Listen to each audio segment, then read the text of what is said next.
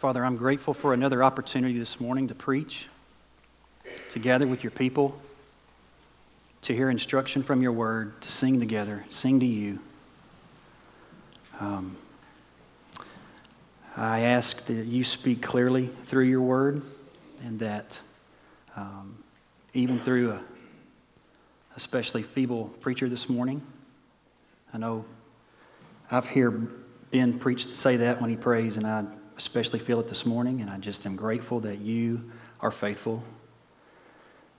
I want to pray for another church in our area, for Jason Rowland at Believers Baptist, very like minded church, and um, always hear encouraging things. I've seen uh, their young people and the fruit of that church, and uh, always encouraging to hear good reports out of that church. And I pray for him as he is on a trip to the Holy Land leading this morning that I know what a trip to that place did for me and for Ben when we were there, and I pray that you would especially encourage him, not just pray for his safety, but that you would open his eyes and enrich his teaching and his preaching because of his time there. I'm thankful for other churches that are proclaiming the gospel week in and week out, that are led well, and that serve well. And uh, we're thankful for Believers Baptist. We also pray, God, this morning for our leaders. This odd, tense political climate that we're in. We just want to acknowledge again that our leaders and the kings are like streams of water in your hand. And we trust you. But we also pray that you would give us a honorable submission to our civil authority. At the same time, keep us faithful to your word. And that you would help us in this tense climate that we're in and give us wisdom and give us leaders with wisdom. We love you and we pray that you would speak in these next few minutes. In Jesus' name, amen. Y'all turn with me to 1 Timothy chapter 5. When I've had opportunity to preach, I have uh, tried to stick with these pastoral letters, starting with 1 Timothy, and we've made it up to 1 Timothy chapter 4 about a year ago, and then I've preached some topical sermons in between. But now we're at 1 Timothy chapter 5, and I've been avoiding this chapter for a while because it just wasn't that impressive and it's kind of odd. It's just this instructions for inconspicuous ministry. It's just kind of basic, simple instructions. And so I've been avoiding it, but God has been good to, in the last few weeks, really open my eyes to, well, number one, you don't just skip a passage just because you don't like it, but open my eyes to the goodness, the God glorifying, church honoring, gospel propelling words in this passage. So, we're going to read a big chunk. We're going to read the whole chapter um, and then the first two verses of chapter 6. And we're going to look at this whole chapter together because it fits together. And before you go, oh man, he's going to read a lot and it's going to be boring, it's not hard to follow. Um, but we'll read that here in just a second. Gender roles are being confused.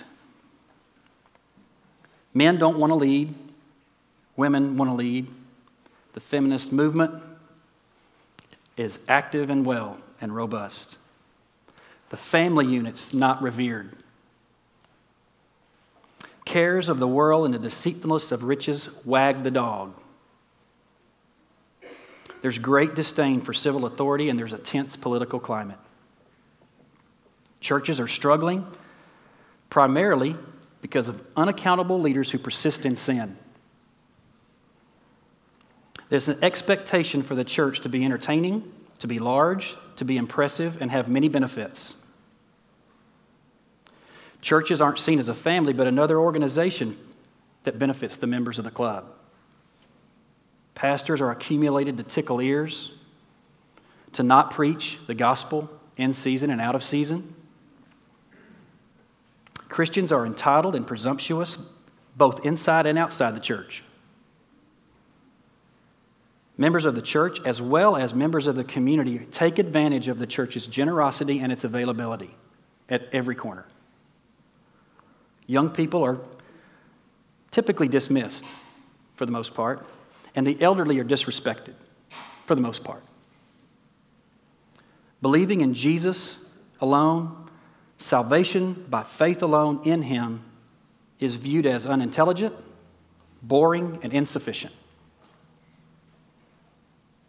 Tradition or innovation are the idols. You either cling to tradition or you cling to innovation for your worth and your purpose. That's what gets things done, either traditions or new ideas. Does that sound familiar to anyone? I just described Ephesus. Yes, it does sound familiar to us, but I just described this city and this region where Timothy, this young, timid, hates confrontation, he's newish to the pastorate, and he's been sent into this area to regulate and fix it as a pastor. A daunting task, right? And so, in that, Paul encourages him through a letter. Thank goodness he didn't just go meet with Paul. He says in 1 Timothy 3, I want to meet with you, I want to come, but I want to write these things down first. Thanks be to God that he wrote it down, right? That he wrote it down so that we, in our context, have these instructions to regulate and be the church in this type of context. And so it's written down for us right here.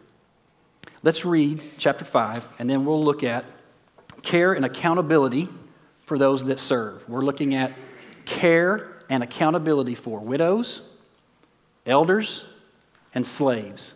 But we'll say employers and employees. Care and accountability for those who serve. Verse 1. Do not rebuke an older man, but encourage him as you would a father. Treat younger men like brothers, older women like mothers, younger women like sisters, in all purity. Honor widows who are truly widows. But if a widow has children or grandchildren, let them first show, learn to show godliness to their own household and to make some return to their parents. For this is pleasing in the sight of God. She who is truly a widow, left all alone, has set her hope on God and continues in supplications and prayers night and day. But she who is self indulgent is dead even while she lives. Command these things as well, so that they may be without reproach. But if anyone does not provide for his relatives, and especially for the members of his own household, he has denied the faith and is worse than an unbeliever. Let a widow be enrolled if she is not less than 60 years of age, having been the wife of one husband, having a reputation for good works, if she has brought up children and shown hospitality, has washed the feet of the saints, has cared for the afflicted, and devoted herself in every good work. But refuse to enroll younger widows, for when their passions draw them away from Christ, they desire to marry and so incur condemnation for having abandoned their former faith. Besides, don't throw anything at me. They learn to be idlers, going about from house to house, not only idlers, but also gossips and busybodies, saying what they should not. So I would have younger widows marry, bear children, manage their household, and give the adversary no occasion for slander. For some have already strayed after Satan. If any believing woman has relatives who are widows, let her care for them. Let the church not be burdened, so that it may care for those who are really widows. Verse 17 Elders. Let the elders who rule well be considered worthy of double honor, especially those who labor in preaching and teaching. For the scripture says, You shall not muzzle an ox when it treads out the grain, and the laborer deserves his wages. Do not admit a charge against an elder except on the evidence of two or three witnesses. As for those who persist in sin, rebuke them in the presence of all, so that they may so that the rest may stand in fear. In the presence of God and of Christ Jesus and of the elect angels, I charge you to keep these rules without prejudging and doing nothing from partiality. Do not be hasty in laying on the hands, or nor take part in the sin of others. Keep yourself pure. And in parentheses, by the way, Timothy, don't just drink water, but use a little wine for the sake of your stomach and your frequent ailments. The sins of some men are conspicuous, going before them to judgment. But the sins of others appear later. So also good works are conspicuous, and even those that are not cannot remain hidden. Let all who are under a yoke as slaves regard their own masters as worthy of all honor, so that the name of God and the teaching may not be reviled. Those who have believing masters must not disres- be disrespectful on the ground that they're brothers. Rather, they must serve all the better, since they, since those who benefit by their good service are believers and beloved. All right, so back to first two verses of chapter 5. Family. The church is a family, not a club. The household of God. You'll remember 1 Timothy 3:15. That's where we ended the chapter 3 and we have all this instruction in the first 3 chapters. And then he stops at the end of chapter 3 and all the instruction leading up to 1 Timothy 3:15 is I'm telling you these things because the church is a household, household of God. It's the church of a living God, and it's the pillar and the buttress of truth.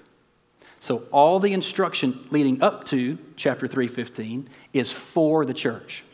It's what the church is supposed to be, and it's fortifying who the church is. And then all the instruction away from 3 to the end of the letter is also instruction for the church to build up to have a church that is a household, a church that professes and exemplifies a living God, and a church that is the pillar and the buttress of truth, the only truth and absolute truth. And so all this instruction makes up this church, this household of God. It's a family. Now, when he says here in verse 1 and 2, don't rebuke an older man, but encourage him at you would as your father. Treat the men like brothers, and the younger women like sisters, and treat the older women like mothers. For me, I'm sitting there thinking, I know how my kids treat each other sometimes, and I'm saying, don't treat the younger women like you do your sister. Some sons in here, I'm not going to name names, aggravate their sisters, right? Some do. Probably not your sons. They don't aggravate their sisters. And some of your daughters don't, aren't mean to their brothers, right? Nobody does that. So my first thought is don't do that. But in this context, this context, they are not viewing in Ephesus, these Christians that come to church together are not viewing one another as brothers and sisters. They're just coming to the club for benefit. There's a great chasm between their individual family and the church family, and they don't see it as that. And so I looked on, I did a little quick survey of family rules. You know, those things that you put up, put a sign up, our family rules, and you post it on the fridge. These are our family rules, and I did a quick survey and I pulled the top six that I found offline. This isn't necessarily from Christian websites, just general family rules, right? Number one, treat yourself and your siblings with respect. Clean up your messes. Respect others' property. Show gratitude. Be kind and patient with others in your family. Don't disrespect your parents by arguing. That sounds great, right? But when I put it on the fridge, it doesn't fix it. Uh, it may for you, but it doesn't do anything for me to just put that on the fridge, right? We have to walk it out. We have to be that. We have to put forth effort to treat one another like family. It takes work. It doesn't mean, and Paul's not saying here that nobody's going to have arguments. He's not saying that it's going to be easy to get along. We're a family made up of families. But just because we don't always get along, we also don't disregard in the church considerations for age, considerations for gender, and deal with one another like family. The church in Ephesus was beginning to treat the church like it was an organization that benefited their family. It may look like, like this for us. You're working in the nursery or you're babysitting somebody else's kids in the church, right? And you hear, you give them some instruction, and you may hear, uh, You're not my mom. Or you're not my dad.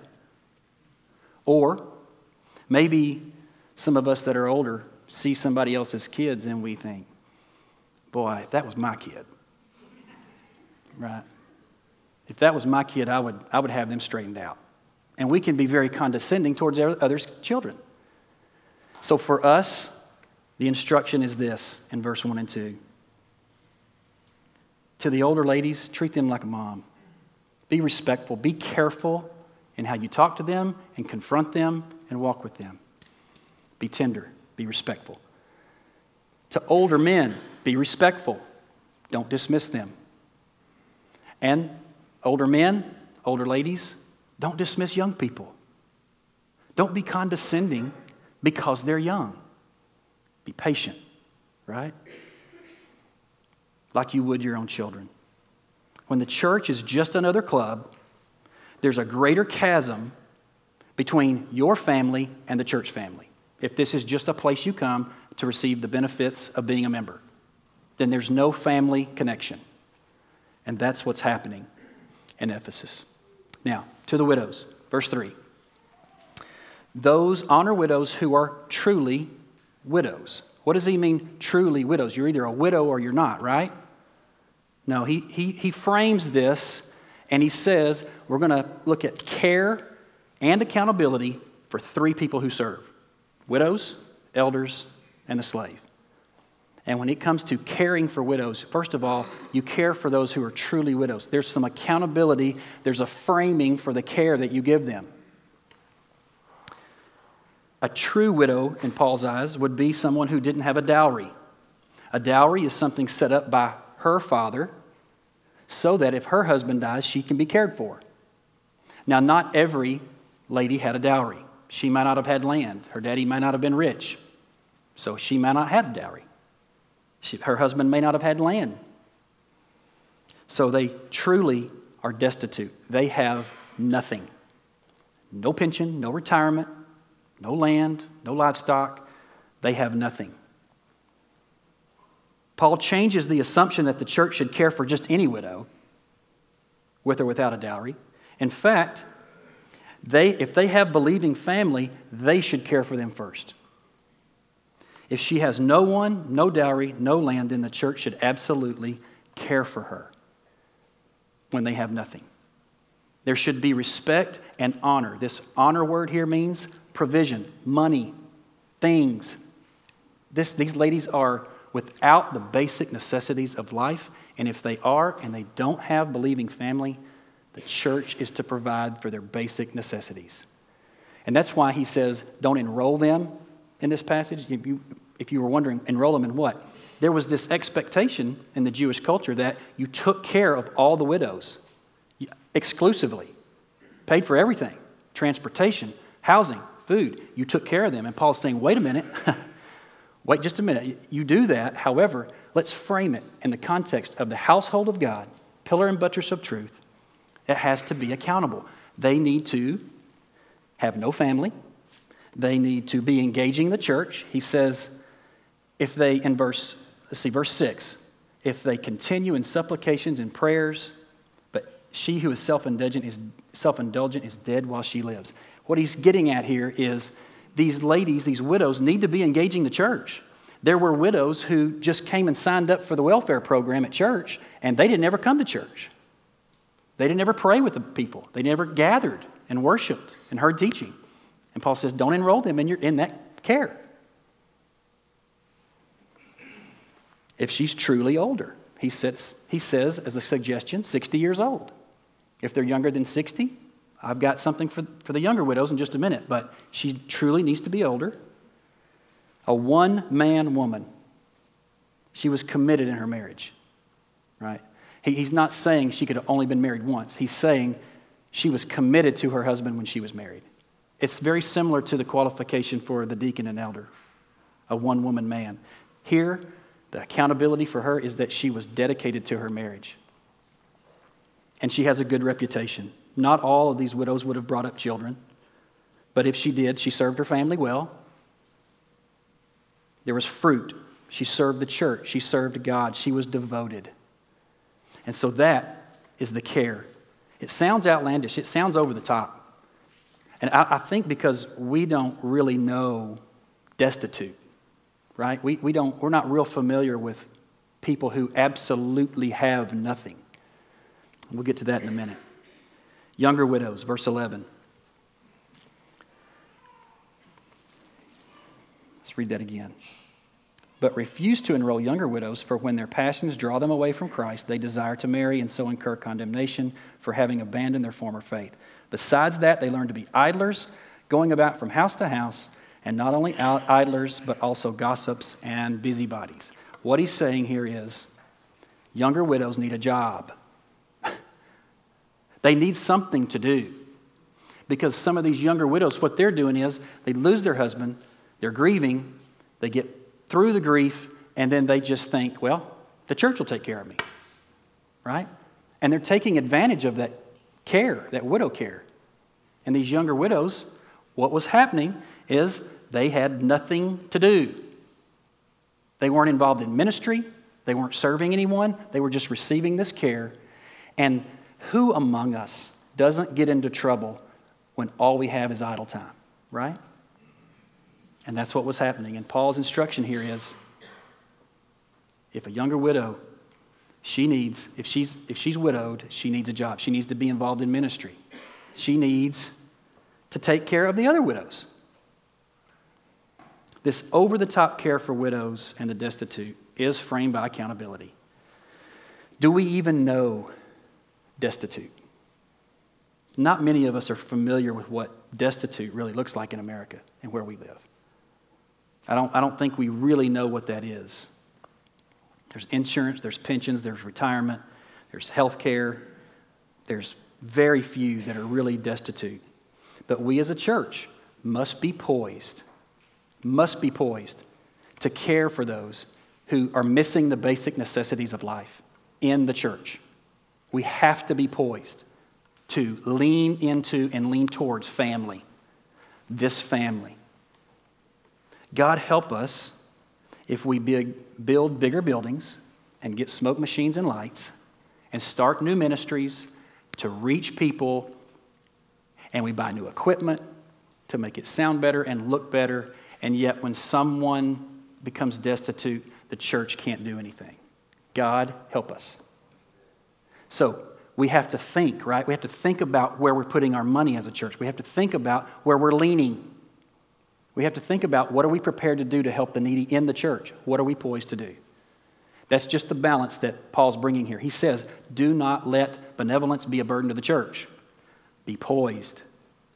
Take care of your family, your elderly, your needy first, but the church has got to be poised to come alongside. So, just to frame for us. Also, many of our parents and grandparents are living longer these days.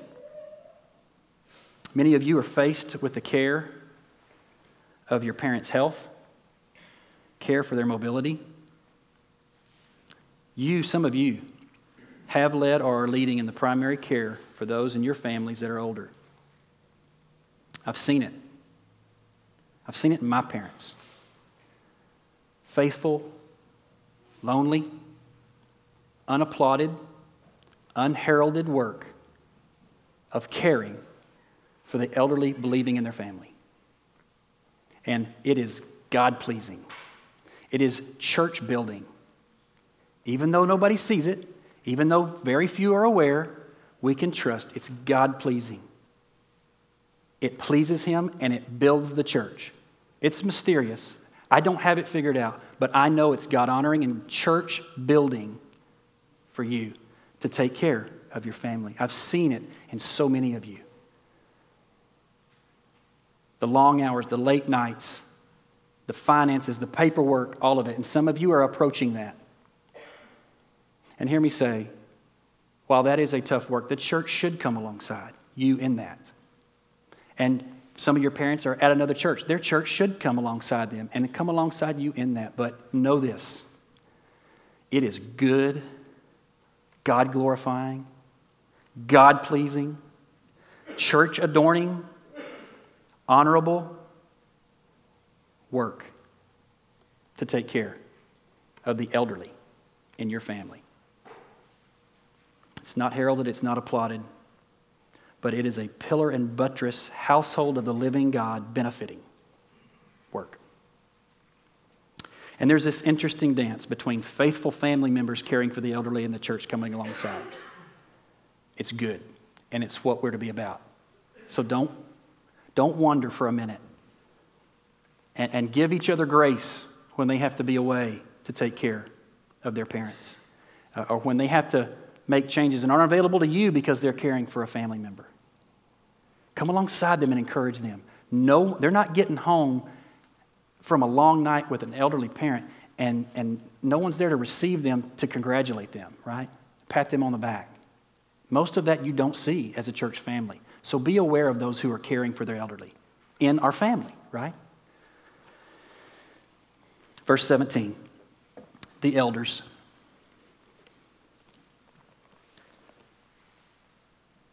Let the elders who rule well be considered worthy of double honor especially those who labor in preaching and teaching. Double honor. We've already talked about this honor for widows, right? This honor for the elderly, honor for one another as brothers and sisters, as a family. And he turns it up a notch. And he says, Let the elders who rule well be considered worthy of double the honor especially those who labor in preaching and teaching. For Scripture says, You shall not muzzle the ox when it treads out the grain, and the laborer deserves his wages. This word honor is where we get the word honorarium. Have you ever heard that word honorarium? What a preacher gets paid to come preach or teach? It's payment, it's provision, it's care, and it comes with accountability, but this is over the top care for those that preach and teach. That is God glorifying, God pleasing, pillar and buttress fortifying work of caring for those that, do, that teach and preach. We have two elders who labor in this as vocation, and one, me, who is a teaching elder, but I labor for my primary vocation doing something else.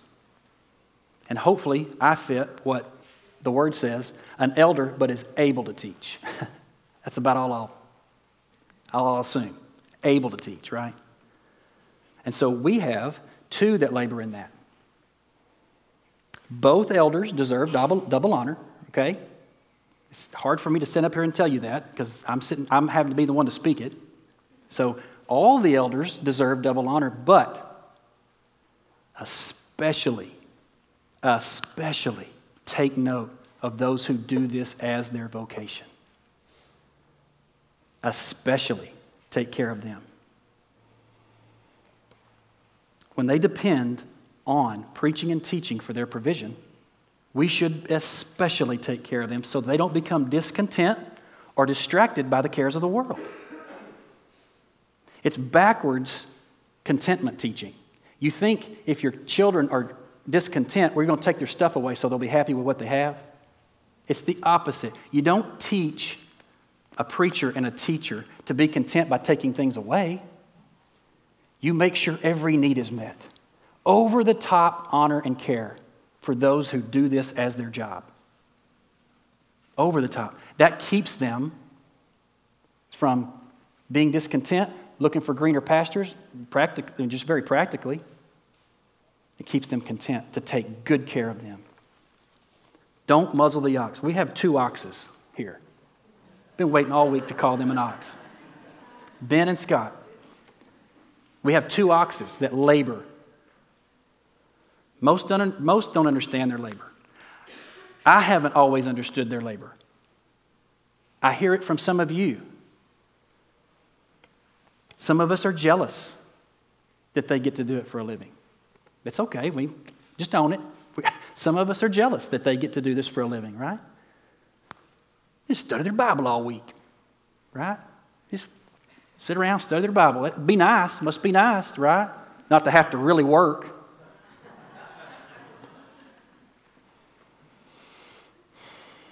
The work of this ox is uncanny uncanny. And I mean that in the very literal sense. Uncanny means a mysterious work in an unsettling way.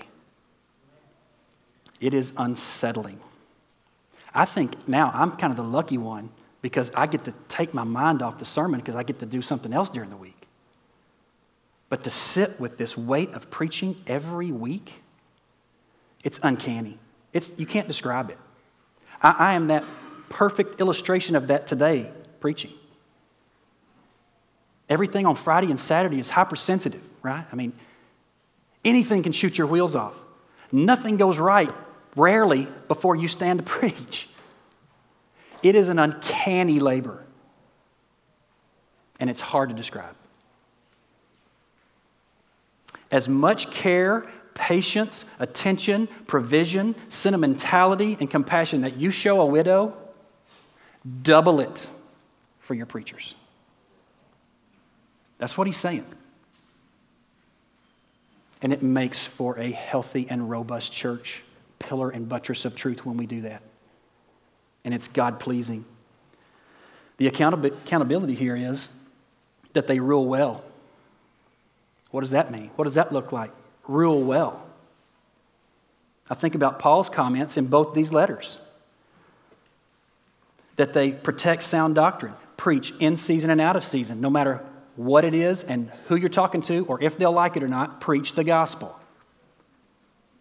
Take ownership of your people. Do the hard work of telling heretics to get out. The hard work of confronting people who are living in sin. That is a load of fun, I tell you. It's not easy. To constantly be thinking about the instructions you need to give people for living the verses that are popping your heart and your mind constantly weighted by am I giving these people the gospel? Am I giving them what they need? Am I feeding them what they need? It's a barrage, it's a weight. I think about Jesus' words to Peter feed my sheep. John 10, I'm the good shepherd. Well, what does it look like to be a good shepherd? And Jesus says, you, sac- you, put, you sacrifice your life and desires for the people. You put what you would hope for personally, and you set it aside for the people, for those you shepherd.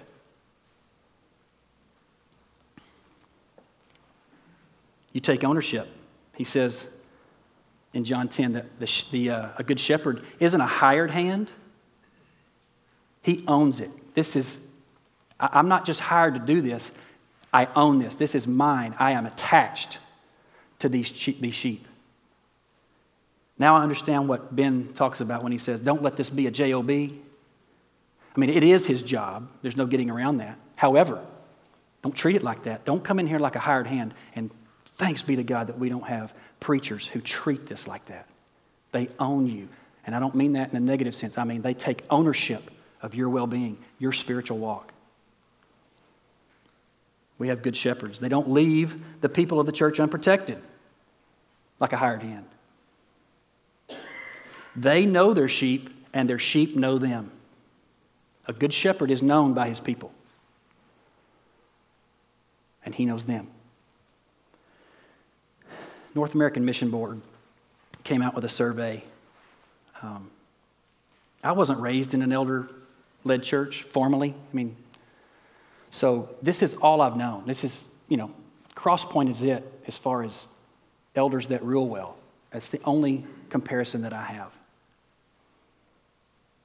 But I've never had anything else to compare it to. And that was hard in the early days to not know okay, how do we do this? How do we rule well? And learn it together. According to the North American Mission Board, the average tenure of a pastor right now is 3.8 years.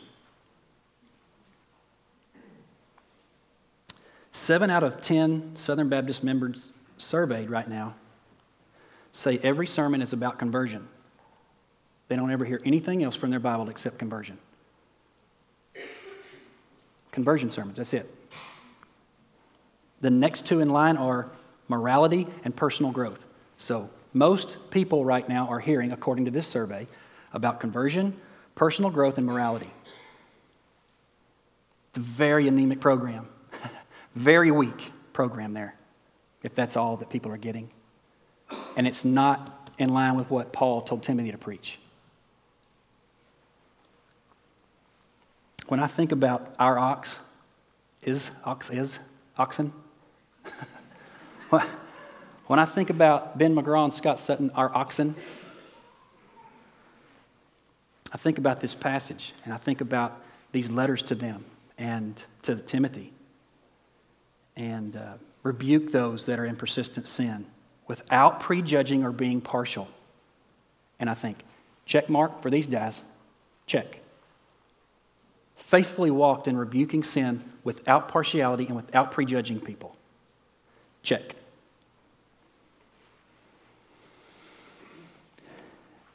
Ailments brought on by their labor. Need some wine for the stomach, Timothy. I've seen both these men walk in physical ailments due to this labor. Check. This list from Paul, this list from Jesus about being a good shepherd, check, check, check, check, check, check, check. When I hear people talk about Crosspoint, yeah, we love our small group. We love Clay Petzold's visitor kiosk. We love the children's ministry. We, we love, there's a lot of things that people love about being here. And I don't ever hear anybody say, What about the preaching? Meh. It's all right. Thanks be to God that we have men who faithfully feed us week in and week out with the full counsel of the gospel. And uh, I know it sounds like I blow sunshine and rainbows every time I'm in the pastoral letters about Scott and Ben, but I am thankful. I am thankful. And let me say this I'm not just gloating and bragging. uh, you can't, all those things I just mentioned about them and our church, you cannot draw a line to any one man as the source of that goodness and grace. You can't. You can't. Uh, he, he's assembled a, a host of deacons around us, wonderful families who serve. And all of this is because he is good and gracious. It's not because of Ben and Scott, but they've walked faithfully in this, and we have the fruit, and we have the pillar and buttress of truth that is healthy and strong. Thanks to God. Not thanks to Ben and Scott. Thanks to God. And both of them 10 plus years here.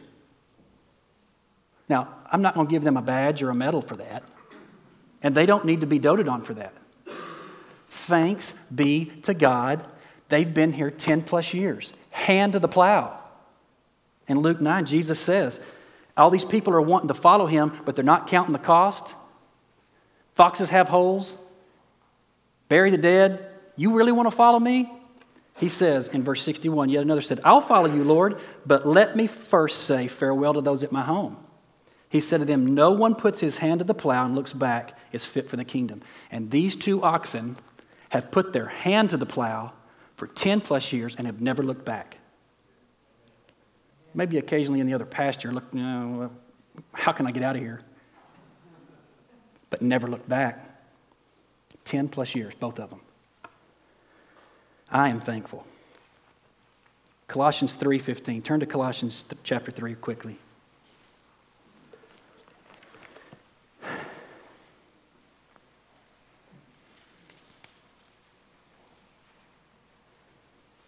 This is where we land in regard. I, I, want, I want to make sure you know I'm not just gloating and bragging and blowing sunshine and rainbows all over the place. I am thankful And in Colossians, he's talking to the Colossians about these very same things, about how you, he's given them instruction on how to be the church. And he says this in verse 15 Let the peace of Christ rule in your hearts, to which indeed you were called into one body, and be thankful. That's one sentence by itself. And be thankful, period. Let the word of Christ dwell in, dwell in you richly, teaching and admonishing one another in all wisdom. Thank you, Lord, that we have that here. Anybody have a life group shepherd that admonishes you and teaches you in all wisdom? Sat in here last week and heard from the life group shepherds, and it's amazing how well they are leading. And that flows down from being ruled well by their elders. It's wonderful fruit. In all wisdom, singing songs, psalms, and hymns and spiritual songs with thankfulness in your heart to God. Not to Ben, not to Scott, not to the deacons, not to Brad. Thankful to God that you are admonished in wisdom. And whatever you do in word or deed, do everything in the name of the Lord, giving thanks to who? God, the Father, through him. In preparing the Corinthians for a gift to help supply, he's going to go to the Macedonians and he's going to ask the Corinthians for a gift and he's going to help supply the needs for these other churches so they can take care of their widows and their pastors. And before he comes to the Corinthians, he says this in, in, in chapter 9 He who supplies seed to the sower and bread for food will supply and multiply your seed for sowing and increase your harvest for righteousness. You'll be enriched in every way, to be generous in every way, which through us will produce thanksgiving to God. For the ministry of this service is not only supplying the needs of the saints, read elders, widows, but it is also overflowing in many thanksgivings to God. By their approval of this service, they will glorify God because of your submission that comes from your confession of the gospel of Christ and the generosity of your contribution for them and for all others. While they long for you and pray for you because of the surpassing grace upon you, thanks be to God for his inexpressible gift of elders who rule well. Thanks be to God. That is where we land. And we're all well acquainted with the weaknesses of Brad Cardwell, Ben McGraw, and Scott Sutton. Right? We all are well, you better be. Because we're not perfect. Sheep leading sheep. And that's why he provides accountability in 1 Timothy 5, verse 20. Here's the accountability. Number one, that they rule well. You don't give them double honor if they're not ruling well, not shepherding well.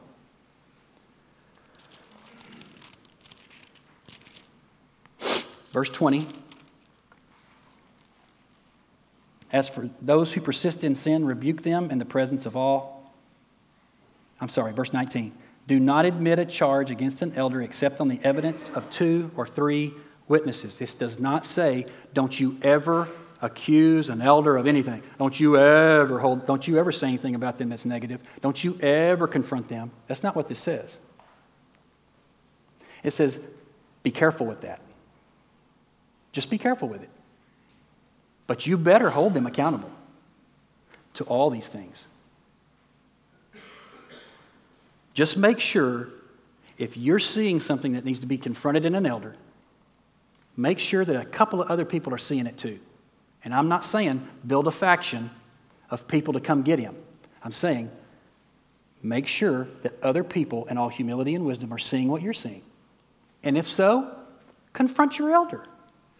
Come to us and confront us.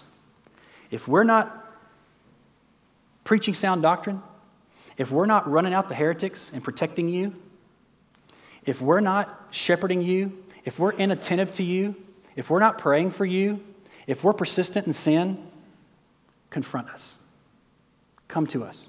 Just make sure somebody else is seeing it too and it's not personal between you and them. Does that make sense? Paul's framing this accountability. Just be careful with it. I'm not saying don't do it. And then he says, don't take the laying on of hands lightly. This, I think this refers here, I think he means all ordination, deacons or elders. Be careful with who you appoint to that position. There's high accountability, there's high honor, but there's high accountability. Be careful. We've walked that, we've seen it, we've done it. And you have to be careful with it. And then he says, wine for the stomach this uh, wine for the stomach passage here. Take some wine, not just water. And this is why I think, I'm, I'm firmly believe Paul's saying this, is because I think Timothy's ailments are directly connected to the grief that other leadership have given him. He's been dismissed by other churches. He's been dismissed by other pastors in town. He's been dismissed by his own leadership. Hymenaeus, was one of them. He was just gathering people, going on with this lofty speech about uh, generations and genealogies. He was a very impressive preacher, but he wasn't preaching the gospel. And Timothy had to confront him and tell him, stop doing that or leave. And I mean, this guy had ailments, physical ailments from the weight of this labor. And Paul says, hey, if you're hurting, calm down and have a glass of wine. Take care of yourself, right? That's the advice here. Take care of yourself. I want to jump to chapter 6, verse 1, and deal with this third servant. And then I want to come back to verse 24 and 25 of chapter 5 in just a second. Let all who are under a yoke as slaves regard their own masters as worthy of all honor, so that the name of God and the teaching may not be reviled. Those who have believing masters must not be disrespectful on the ground that they are brothers. Rather, they must serve all the better, since those who benefit by their good service are believers and beloved. Here's the instruction for this church, and here's the instruction for us. In here, we're brothers, right? But if your boss is believing, just because he's a Christian saved by grace, and you're a Christian saved by grace, doesn't give you the right to be disrespectful to him in the workplace. You, you can't take, Christian, don't take advantage of one another in the marketplace. Christian, you're dealing with another Christian in business, pay him full price. And if you're an employer, charge people less if they're Christians. I mean, it sounds so simple, but why do we try and take advantage of one another so much? Because we're Christians together. No, honor the employer, honor the business, honor the company. Honor. And if you're in charge, honor your believing employees. Be respectful to them, pay them well. That's the gist of what he's saying here. Christian, let's stop taking advantage of one another in the marketplace in, uh, for Christ. You know, we're Christians. Well, we can just, you know, I can get a better deal because I'm a Christian, he's a Christian. There's honor when we treat one another with respect and fairness. It's God glorifying, it's God pleasing, and it's pillar and buttress fortifying when we treat one another with fairness and respect in the marketplace.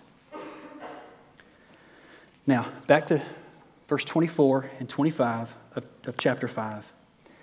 He, he throws this little passage in here, these two verses, and it seems out of place because he's given instructions for care for servants, right? We're, we're, giving care and accountability for widows and care and accountability for the elder. We're giving care and accountability in the workplace. Why throw in this passage here. The sin, verse 24, the sins of some men are conspicuous, going before them to judgment, but the sins of others appear later. He's encouraging Timothy here. And he's saying, some of these men that have been giving you grief, some of these men that go on sinning even after you rebuke them, some people don't see it. Some people don't see their sin. And I know it drives you crazy, Timothy. I know it keeps you up at night because they don't listen to you, but their sins will be put on display at judgment. I'm in charge of it. I got it. That's what God's saying to Timothy here. I, am in charge of that. I know you, other people may not see the people that you're having to confront. They may not see their sin. Now, some people's sin is conspicuous, right? Some of us are blessed with that, where everybody knows our sin, but some of us have sins that we hide. And Timothy, he's telling Timothy here, don't fret. All sin will be uncovered. It's not on you. Take a little wine for your stomach. And the other side of that coin is this. So also, good works are conspicuous. Even those that aren't cannot remain hidden. Timothy, this work of caring for the elderly and respect and honor for them and one another and taking care of your elders and pastors, those that preach and teach. You, you may think that that is a lonely work. It, nobody else may understand it. It's, it's not impressive. It may not grow your church to a thousand. So the work that you do is not heralded this kind of work of honoring those who serve, it's not heralded. Taking care of your parents, taking care of the widows, paying a preacher well. Just not that impressive of a ministry, right? But it's good ministry. It's essential. It's very basic. It's, I told you this isn't complicated. He's very straightforward here. And what he's saying is a lot of people will not invite Ben McGraw and Scott Sutton to preach at a conference because this place isn't running a thousand. The, the ministry of your church may be pretty inconspicuous. The ministry that you're engaged in and taking care of your family members is going to be pretty inconspicuous. Nobody's going to see it. Preaching the gospel over and over and over well, exposing the passage, may not always be that entertaining and it may not always be that impressive, but it is good and it's good ministry. And it, it can feel inconspicuous, you know? I struggled with that early on. When we first came to Cross Point, we were leading, and so many good things were happening. And Ben's preaching the barn down, Scott's, I mean, we're all enjoying all this. And I'm like, when is somebody going to show up and do a report on us? I mean, we got it good here. Who, and reading articles about other pastors because they're famous. I'm like, what? When's somebody going to call one of us for an interview? Which that's pride. However, we must trust God enough that if we walk like this in these simple, faithful instructions, we might remain inconspicuous. And I'm fine with it. Embrace it. Embrace inconspicuous ministry. Embrace it. Parents, embrace it. Life group shepherds, Nobody ran out and posted on Facebook about our life group. Dad gummit. Well, it may not be that it wasn't great. It may just be you have an inconspicuous ministry. Embrace it. Nobody's going to toot the horn for you. Embrace it. It is good, God glorifying, church building, kingdom advancing ministry to embrace inconspicuous ministries like care for widows and caring for your pastors well and then treating one another well in the marketplace. Nobody saw that I gave them a discount. Nobody saw that I paid him more than he asked for. Nobody saw it. Inconspicuous is the backbone of a church. Backbone stuff here. And then you end up having pastors who stay 10 plus years. And you have families that are faithful, and you start other churches, and it's expanding. And again, I'm not bragging. I'm thankful to God for these instructions and that. Here's what I'm thankful about. When I read this stuff, I'm not pining for it. Does that make sense? I, I don't sit around going, man, I wish our church was like that. I wish we took care of our pastors. I wish we had good benevolence ministry. I wish we had good leadership. I wish our people treated each other better. I don't pine for those things. They're, they've played out in front of me the last 13 years. Thanks be to God. Thanks be to God. So it, it may sound like I'm pridefully standing up here and gloating and needing a pat on the back. Don't, don't do that. I, I'm just thankful that what I read here is what I'm seeing played out. And here is the temptation for us don't veer from this. You, uh, the temptation is hard for me and Ben and Scott. We talk about it all the time. To want to go to innovation or tradition or, or you know, we've been doing it like this, nothing's really changed, we're staying at about 300. Maybe we ought to try something new or build something different or whatever. Instead of trust the instructions for the pillar and buttress of truth right here and not veer from being faithful with these things. Some ministries are going to have a high profile and some aren't. Some good works are just quiet, hidden, unimpressive, and the world thinks it's pretty boring.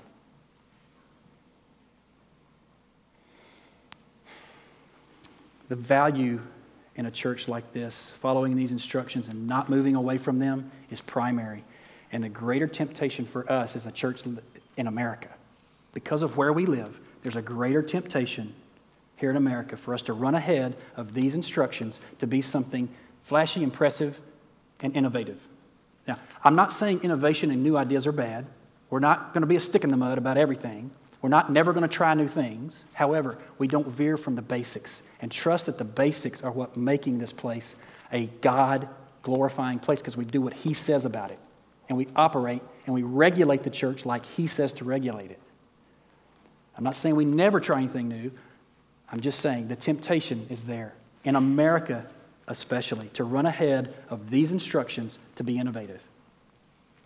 In his book, Japanese Christian, I'm going to butcher his name, Kanzo Uchimura, in his book, Can Americans Teach Japanese Good Religion? That's the title of the book. Can Americans Teach Japanese Good Religion? He says, Americans must count religion, count, like counting numbers. Count religion in order to see or show its value. In America, big churches are successful churches.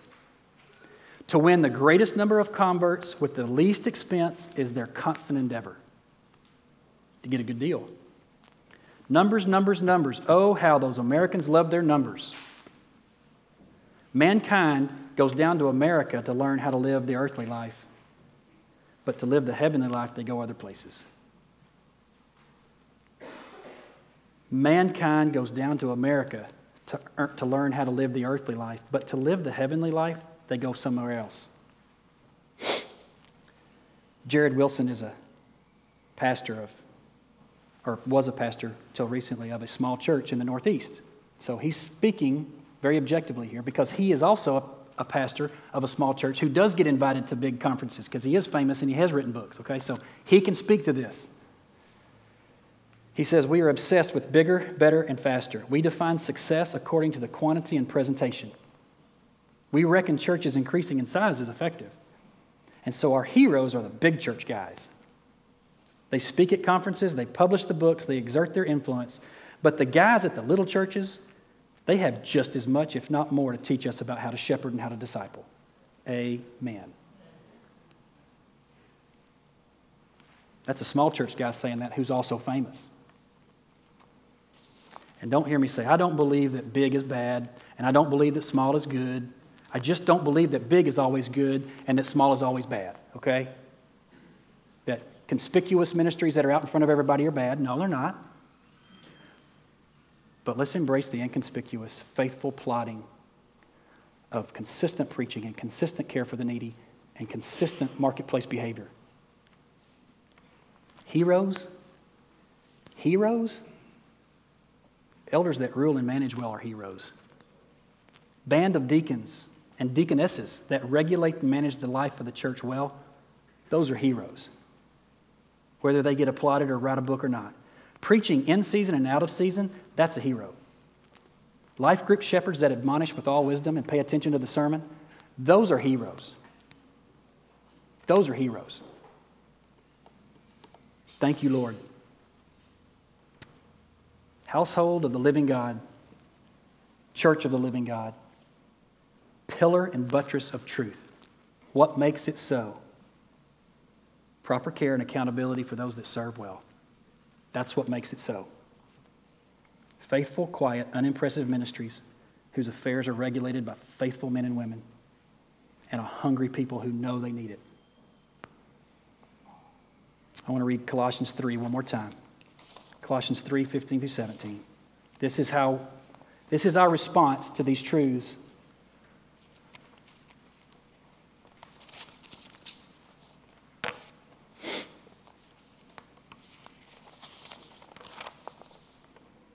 Colossians 3. Let the peace of Christ rule in your hearts, to which indeed you were called in one body, and be thankful. Let the word of Christ dwell in you richly, teaching and admonishing one another in all wisdom, singing psalms and hymns and spiritual songs with thankfulness in your hearts to God. And whatever you do in word or deed, do everything in the name of the Lord Jesus, giving thanks to God the Father through him. Thanks be to God. If you have any of this, or in chapter 5, or if you see any of it, or you've enjoyed any of it, or you're walking in any of it as a leader or a member, if you've seen, I've seen so many of you take such good care of my children. like they were yours. I've seen you take care of your elderly and your family. It's not unapplauded. You may not hear it, but I'm applauding it. Paul is, God is. I'm thankful that we have had two oxen that work their behinds off. I'm thankful.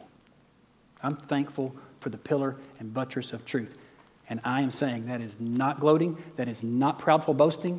I am thankful to God for where we are. Let us not worship, innovation, or tradition. Let's keep going in these instructions. Let's pray.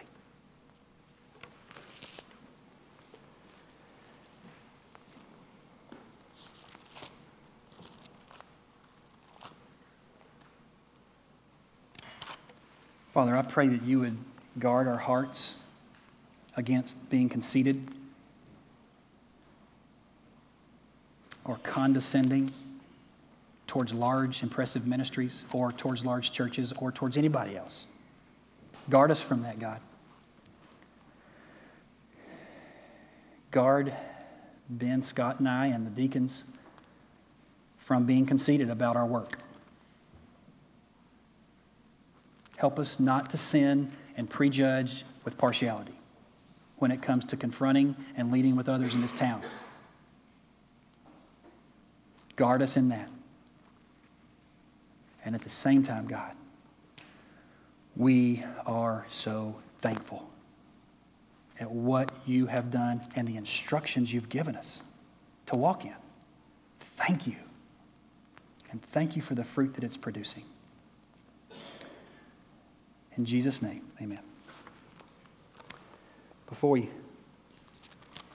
pass out the supper, I want to read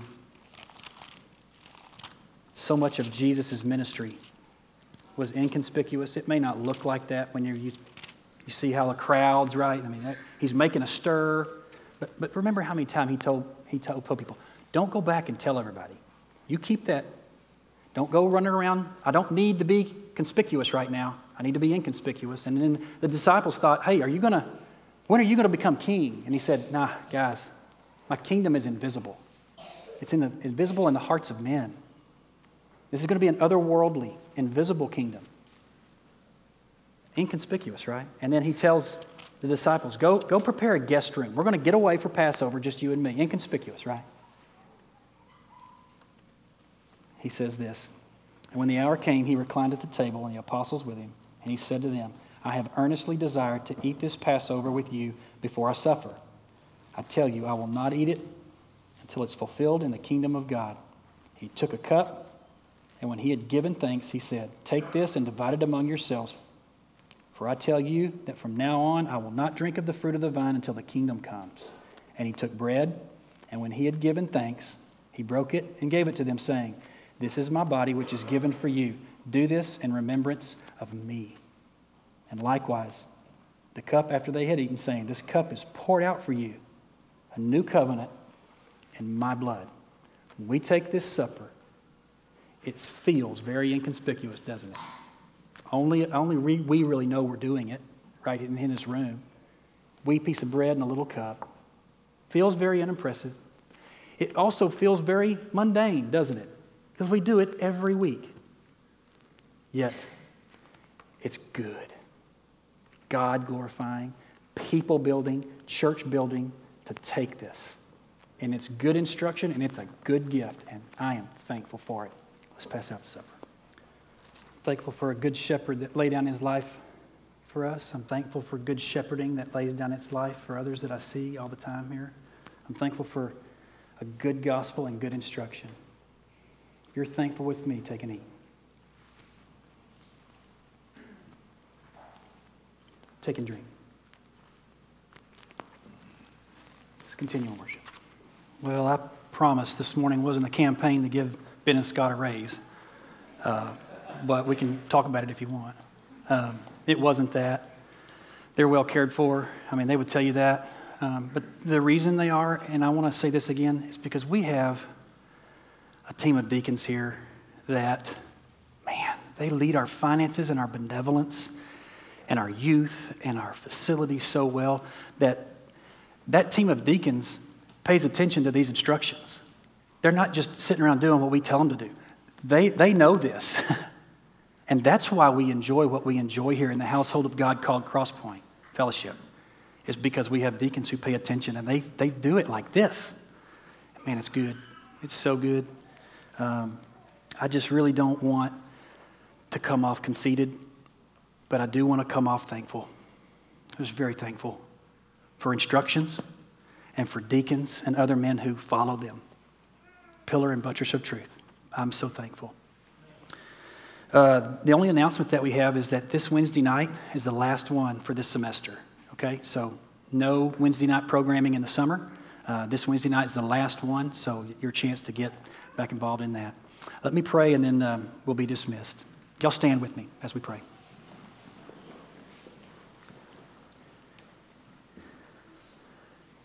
Thank you, Jesus. Thank you, Lord. Thank you for who you are and what you've done and what you have given us in the church and what you're building. And thank you for the instructions to do it. Thank you for faithful families, men and women who pay attention to your instruction. We love you. We're grateful. Keep us hand to the plow, not looking back. In Jesus' name, amen.